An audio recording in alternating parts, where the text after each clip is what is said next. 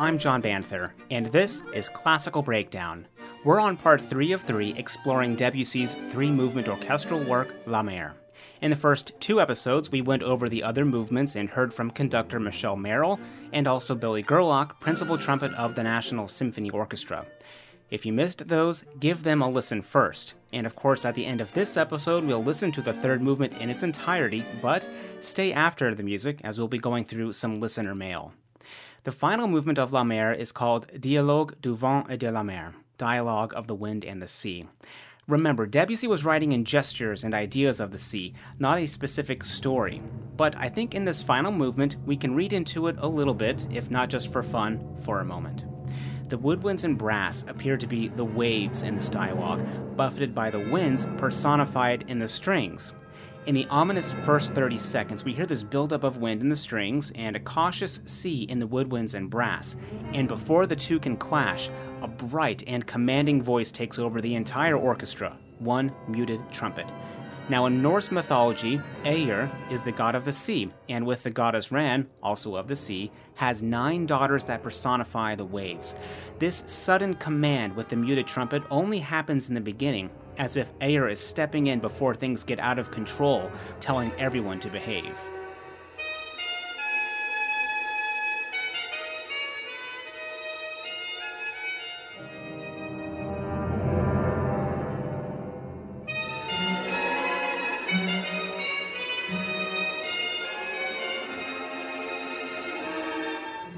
Then we hear a theme that's led by the oboe and returns several times. There's something enchanting about it too. It's floating, it's chromatic, and with its use of quarter note triplets, it does not rhythmically fit within the eighth note triplets in the strings. This is hard to distinguish in performance, but it contributes to this overall unpredictable and ethereal atmosphere.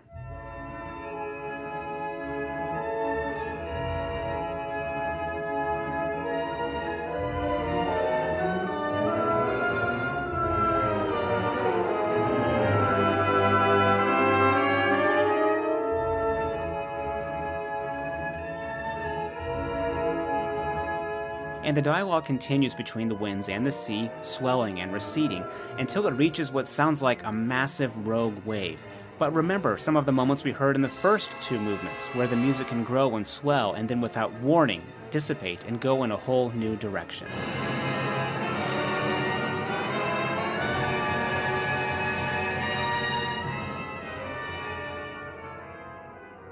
Towards the middle of the movement, the theme led by the oboe returns. It's a significant moment not just in the music for the oboe, but in auditions as well for principal flute. Here's principal oboe of the National Symphony Orchestra, Nicholas Stovall.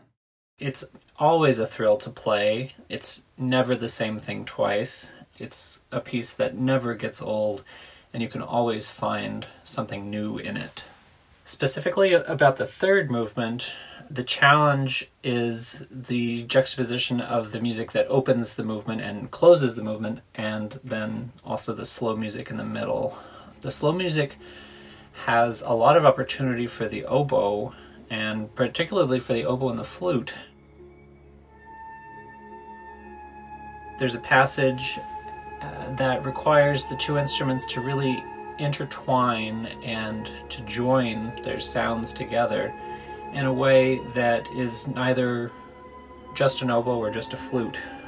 In fact, it's a passage that was used in the final round of auditions for the NSO's principal flute position that I would play with the candidates. And so the small number of finalists would come onto the stage, and as part of their audition, they would play, and I would join them. Uh, we would play this passage, and it was a very telling opportunity for for me as the principal oboe, somebody that would sit next to the flutist, and then also for the, the rest of the committee members sitting in the concert hall to get a sense of, of how any given player might respond right off the bat. So this was without a conductor, this was just the two of us on the stage, and it was very interesting.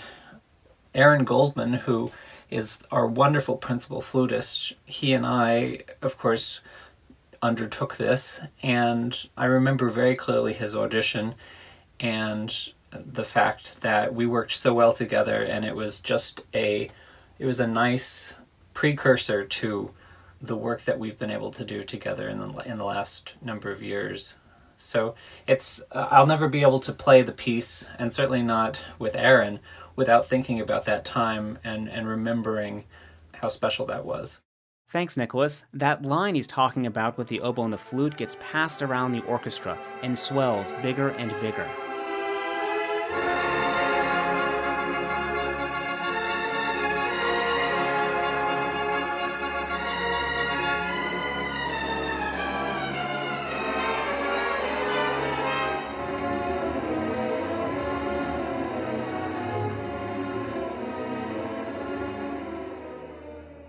But the final time it comes back, it's interrupted by a brass hymn towering over the rest of the orchestra.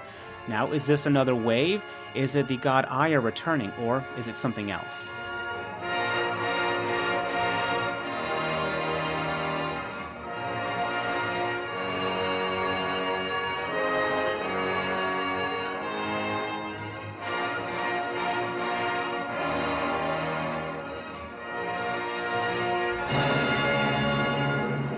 And that's something else? Well, it's probably up to everyone, individually as a listener. Okay, now let's enjoy the final movement, Dialogue du vent et de la mer, Dialogue of the Wind and the Sea from Debussy's La Mer. This is L'Orchestre Lamoureux, led by conductor Igor Markevitch.